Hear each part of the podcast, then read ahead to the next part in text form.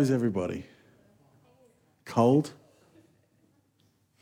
I love uh, one of the few things that I actually enjoy about preaching is when I, uh, when I could come up here without my in ear monitors in and uh, actually hear what you say when I ask how you're all doing. Because usually when, I, when I'm playing music, I've, you know, I've got, cause I've got the, the fallback in my ears. I'm like, how's everyone doing? And I'm just going to assume that you say good.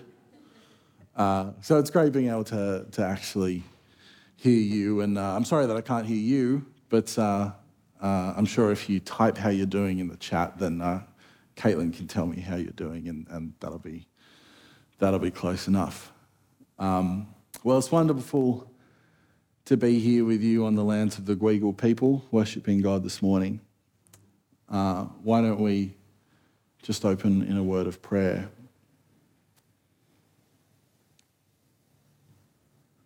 May the words of my mouth and the meditation of my heart be pleasing to you, O Lord, my rock and my redeemer. Amen. Well, we've just spent uh, six weeks in the book of Luke. And uh, now it's very exciting because we get to spend eight weeks in the book of Acts. So this is kind of like our sequel sermon series to, uh, to what we've just had. So, my, what I'm really trying to say is don't just delete the last six weeks from your mind. I know that's a very easy thing to do, and when there's a new sermon series, go right out with the out with the old, in with the new.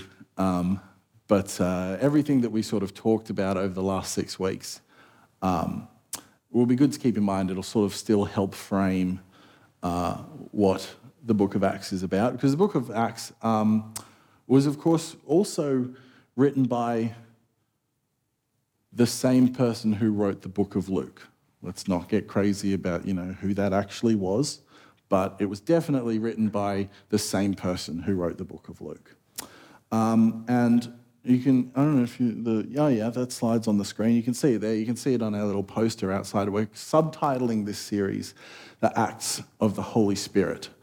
Now you're probably more familiar with the name "The Acts of the Apostles." Uh, it's usually what the book is called, and it's shortened to Acts. Um, but that uh, name was, you know, it, it, was invented in the second century um, by a bloke called Irenaeus. Uh, so it's not, it doesn't actually, you know, it's not actually the title of the book as intended by the author necessarily. So we're going to allow ourselves a bit of freedom and liberty here. Uh, a fun little fact that I learned was that the word Acts actually only appears once in the book of Acts and uh, doesn't refer to the apostles. It refers to the acts of uh, the followers of the apostles or something like that. Anyway, so we're having a bit of creative license here. We're calling it the acts of the Holy Spirit.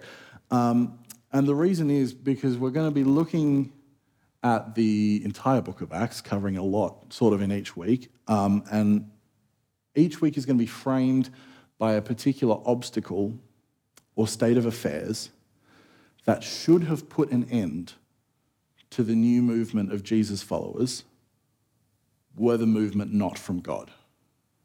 So something's going to happen in, in every section that we look at every week that really should have put a stop to the gospel, except for the work of the Holy Spirit.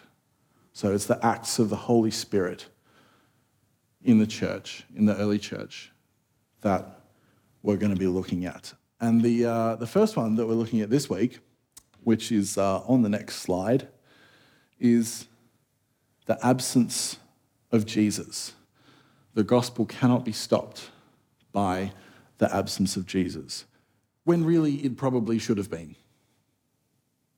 Jesus, the leader of the movement, is gone and the movement should have probably fizzled out without him. In fact, we'll hear later in Acts from someone else, I think it's in Acts 5, that uh, that exact argument was made to the Sanhedrin by the Rabbi Gamaliel. He said, Look, if this isn't from God, then it should just, it should just fizzle out. Their leader's gone. It's, eh. There's been thousands of messiahs before. All those movements ended. This one will too, unless it's from God.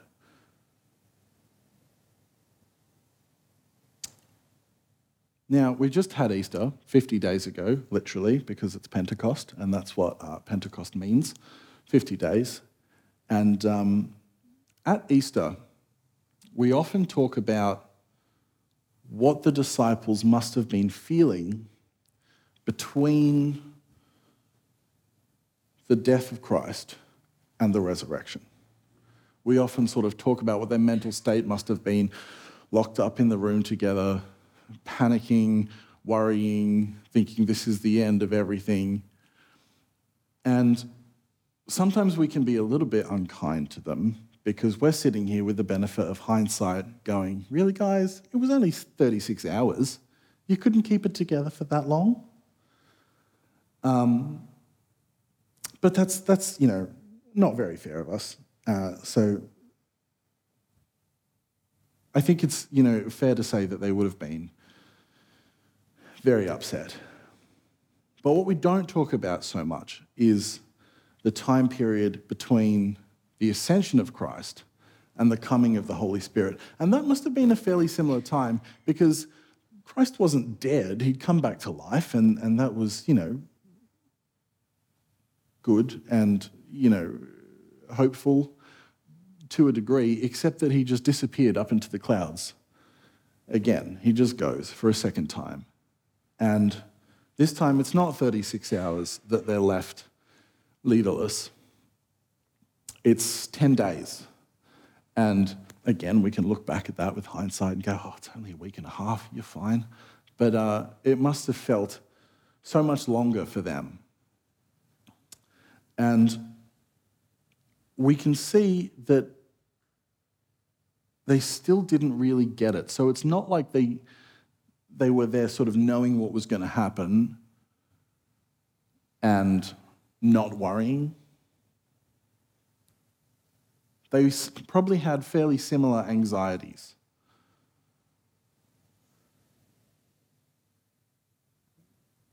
So we're going to look at uh, a couple of verses from Acts um, chapter 1, verses 4 to 5. Once, when he, Jesus, was eating with them, the disciples, he commanded them, Do not leave Jerusalem until the Father sends you the gift he promised, as I told you before.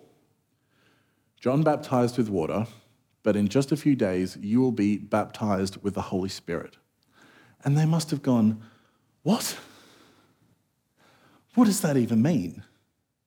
And to be fair, uh, we still kind of say that a bit in the church. What does being baptized with the Holy Spirit mean? And I decided to do uh, a little Google to find out, and uh, I'm going to do it actually right now live so I can show you what happens. Is uh, uh I'm going to go to Google, and I'm just I'm not even, I'm not even going to ask what it is. I'm just going to type baptism of the Holy Spirit, and uh, the first hit, as you might imagine, is from Wikipedia. And the first sentence in Wikipedia says In Christian theology, the baptism of the Holy Spirit has been interpreted by different Christian denominations and traditions in a variety of ways. Very unhelpful. And so, following that, uh, we've got um, an article from uh, John Piper, Desiring God. We've got an article from Got Questions, Christianity.com, ActiveChristianity.org, Crosswalk, uh, ApostolicFaith.org, and so on and so forth. And they are all asking, what does baptism of the Holy Spirit really mean? That's an actual headline, by the way. What does that really mean? And when you look at the little sort of snapshot of the, um, of the page underneath, each one is slightly different. So, if we are still very confused about what this means, you can imagine how confused the disciples must have been when Jesus says, Yep, I'm going to go, but uh, don't worry, very soon I'm going to baptize you with the Holy Spirit. And in the very next verse, you can see their confusion. Verse 6 So when the apostles were with Jesus, they kept asking him, Lord, has the time come for you to free Israel and restore our kingdom? Is that what the baptism of the Holy Spirit means?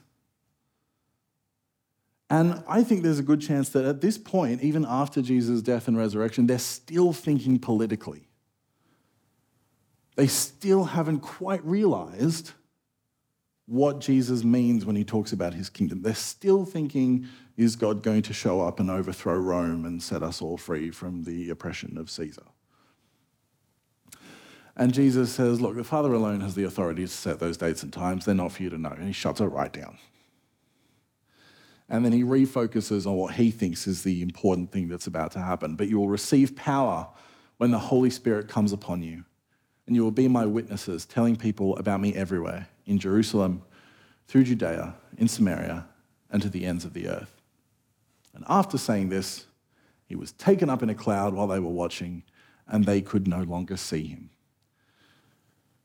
Which must have been very disconcerting, given that he'd only been back alive for about a month.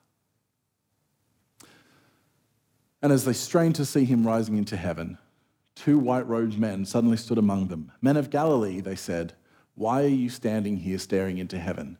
Jesus has been taken from you into heaven, but someday he will return from heaven in the same way you saw him go. So they're literally just standing there like, what just happened? Where is he going now? So the incredulity is real and it must have stuck with them for a long time. So, given the disciples in this position of dumbfoundedness and incredulity, what do we think they did in that time? And the Bible gives us an answer of one thing they did, and surprise, surprise, it was kind of dumb.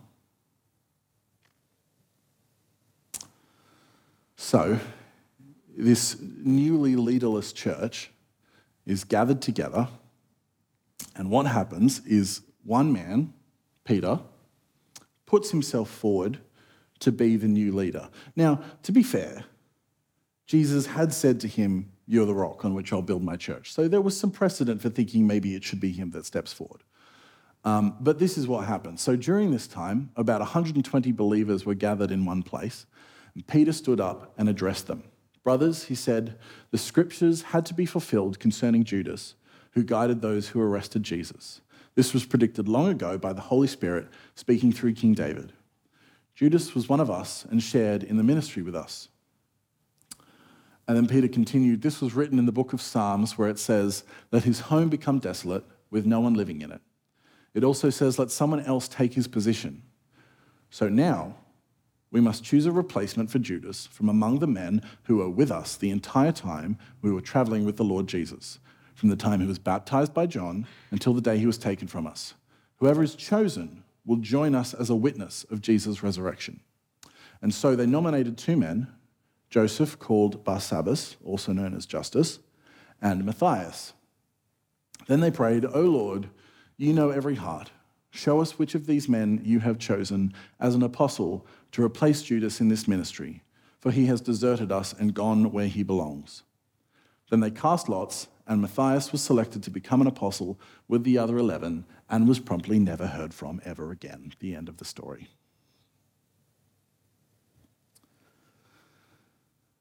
So, what happens here is Peter decides to take matters into his own hands he's got this sense that, uh, that they need to refill their twelveness, right? Uh, they need to live out their identity as a new kingdom. They need to live out their identity as a new Israel. They need to be 12 because 12 is important and there were 12 tribes and everything. There needs to be a, a certain 12ness to their apostleship. And Peter decides, look, the, the, the scriptures say that he needs to be replaced, so let's replace him. Let's pick a couple of people and roll the dice. And if it's you know one to three, it'll be Justus, and if it's four to six, it'll be uh, it'll be Matthias. And uh, in Peter's defense, there's biblical precedent for this. In Proverbs 16, uh, the NLT says, We may throw the dice, but the Lord determines how they fall. Um, the NIV has it slightly differently. It says the lot is cast into the lap, but its every decision is from the Lord. And cast lots is the, the phrase that we just read in, in Acts. So there's, there's precedent for maybe saying God has a hand in, uh, in, in you know, the randomness of casting lots or throwing dice. Um, but, but what they do is they limit God's options they took it upon themselves to say, got to be one of these two. You get to pick which one, but it's got to be one of these two. And uh, I want to suggest to you that that wasn't God's plan. I want to suggest to you that Peter got up and said, All right, need a new apostle, God. Scriptures say we've got to replace Judas, so Justus or Matthias? You pick, go. And God said, Saul, obviously. But, uh, but Peter didn't give him that option. And uh, when, you, when you think about that, because often we kind of think about Saul as a separate 13th apostle kind of thing, um, which, you know, uh, might be fair because he seems to have a bit of a different call to the other apostles, going to the Gentiles rather than to the Jewish people. Um, but given that we never hear from Matthias ever again, after this one instant where he's chosen, um, I, I gotta wonder whether really it was meant to be Saul who was the 12th.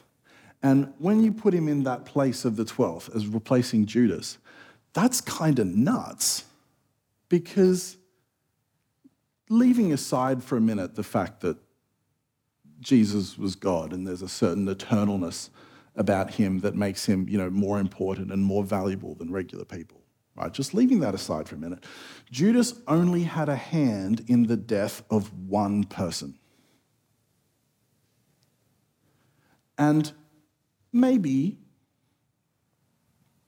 he was hedging his bets.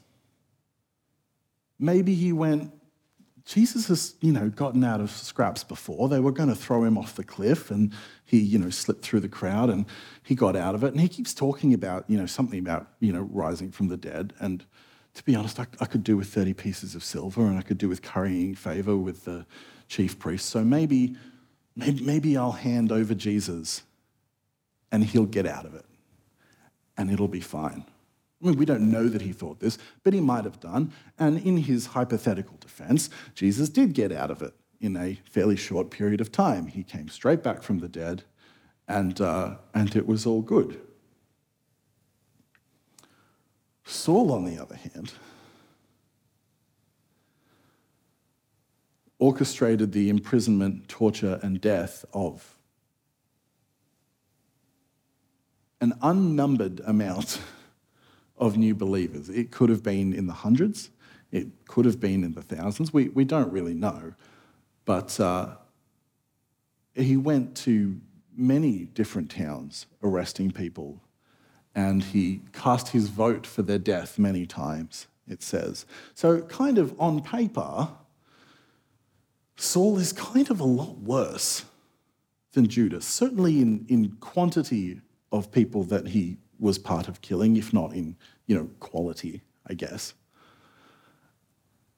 So that would be an absolutely crazy thing for Peter to think. And no wonder he didn't think it. He thought, you know, one of these guys, they've been here the whole time. They're from the baptism to the now, and they're good guys like us. They just weren't part of the 12. One of them. And, and God went, no, I have someone else specifically in mind, and you're not going to like it, but like,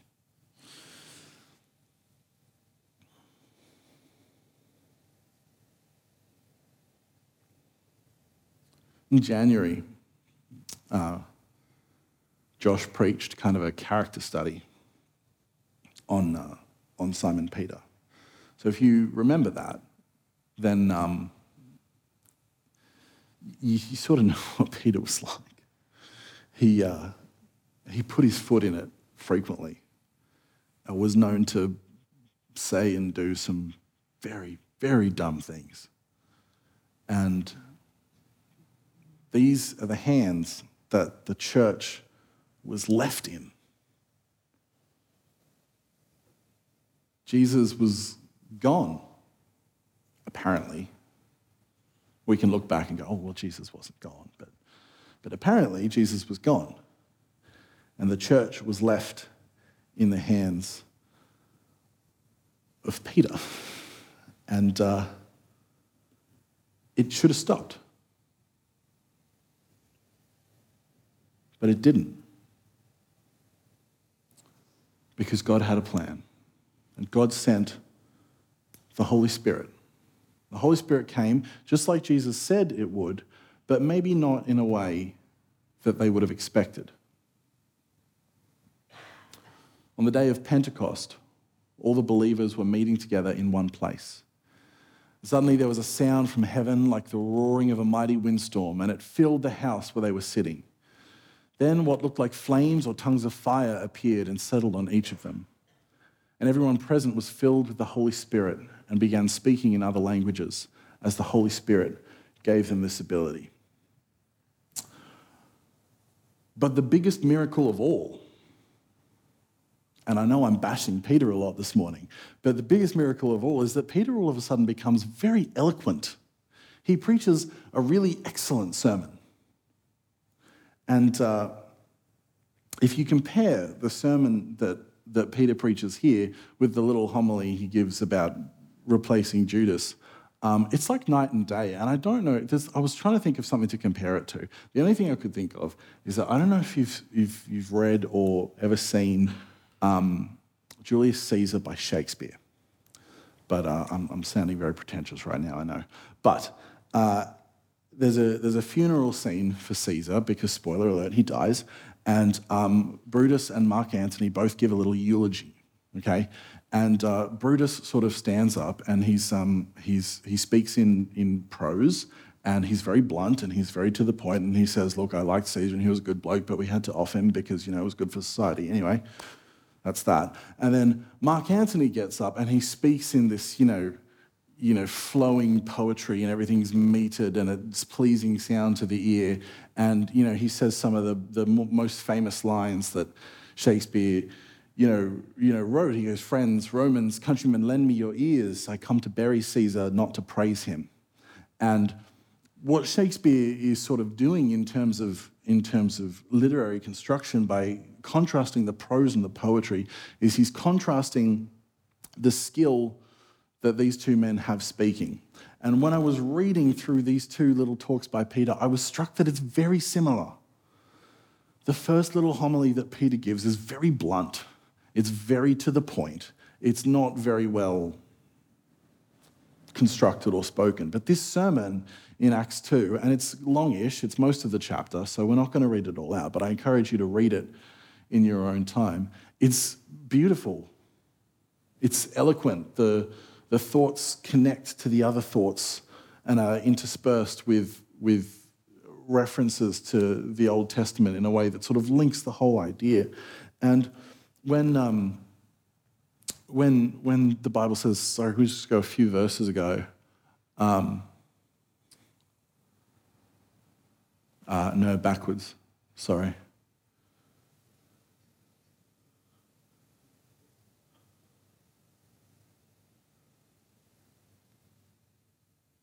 Yeah, can we go to uh, verse 4?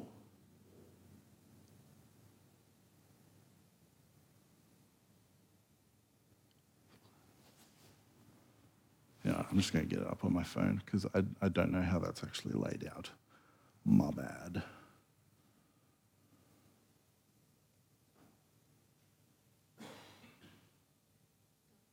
Okay, and there we go. Uh, and everyone present was filled with the Holy Spirit and began speaking another language as the Holy Spirit gave them this ability, right? And I got to think that the Holy Spirit gave Peter this ability to speak more eloquently than he had ever spoken before.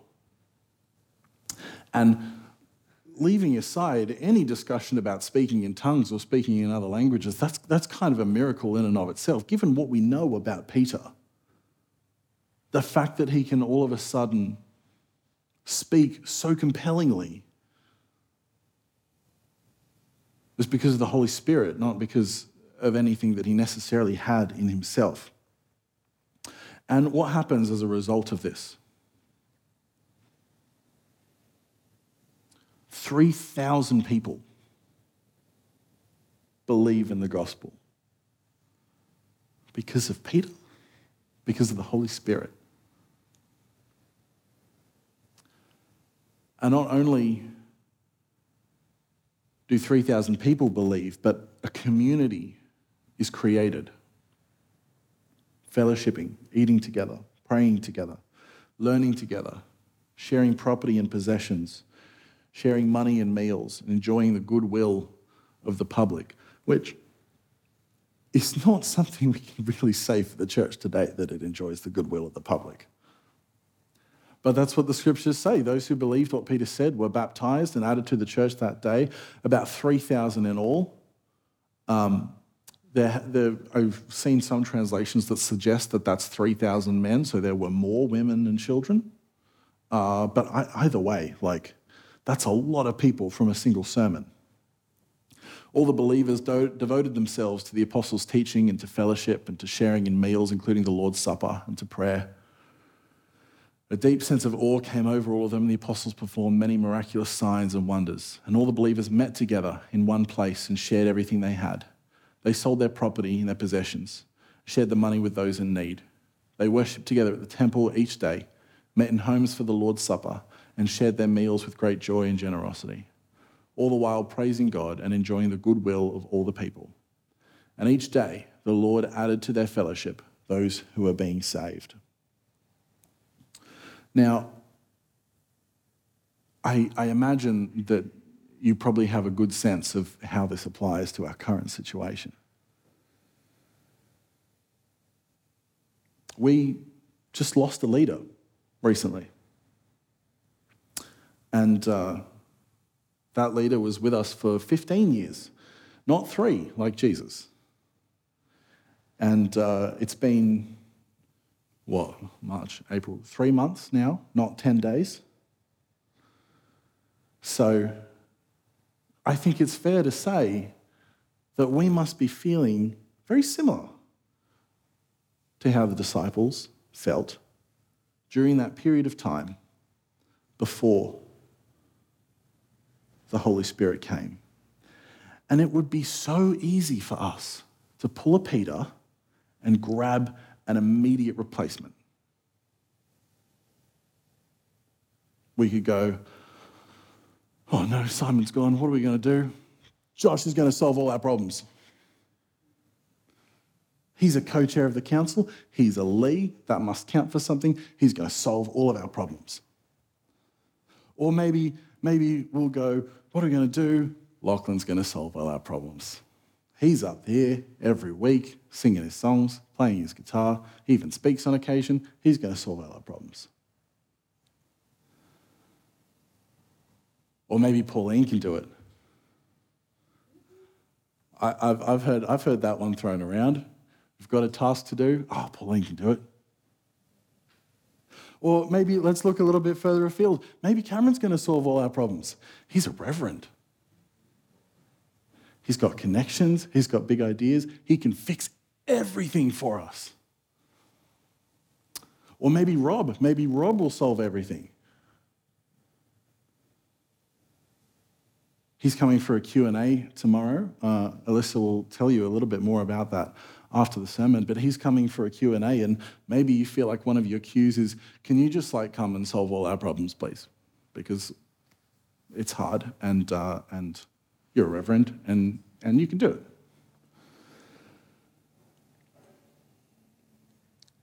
And I want to say that we're really blessed to have all of those people involved in the life of this church. Maybe except for me standing up here calling you all out on it. But uh, we're very blessed and uh, we're very grateful for the contributions that, that everybody makes. But um, I think it would be wrong of us to pin all of our hopes on one person just because we find ourselves leaderless. God has a plan for this church. And uh, maybe it'll take 10 days to be fulfilled. Maybe it'll take nine chapters. Saul doesn't have a conversion experience until Acts chapter 9. Maybe it'll take nine chapters. Maybe it'll take murder. Maybe the person who's going to come and be our new leader will kill a bunch of us first. It sounds drastic. It happened in the Bible. There's precedent for it. I very much hope it doesn't happen. Don't get me wrong. But my point is whatever happens, whatever God's plan is, it will likely be, in fact, it will hopefully be something unlike anything that we can possibly imagine. Until then,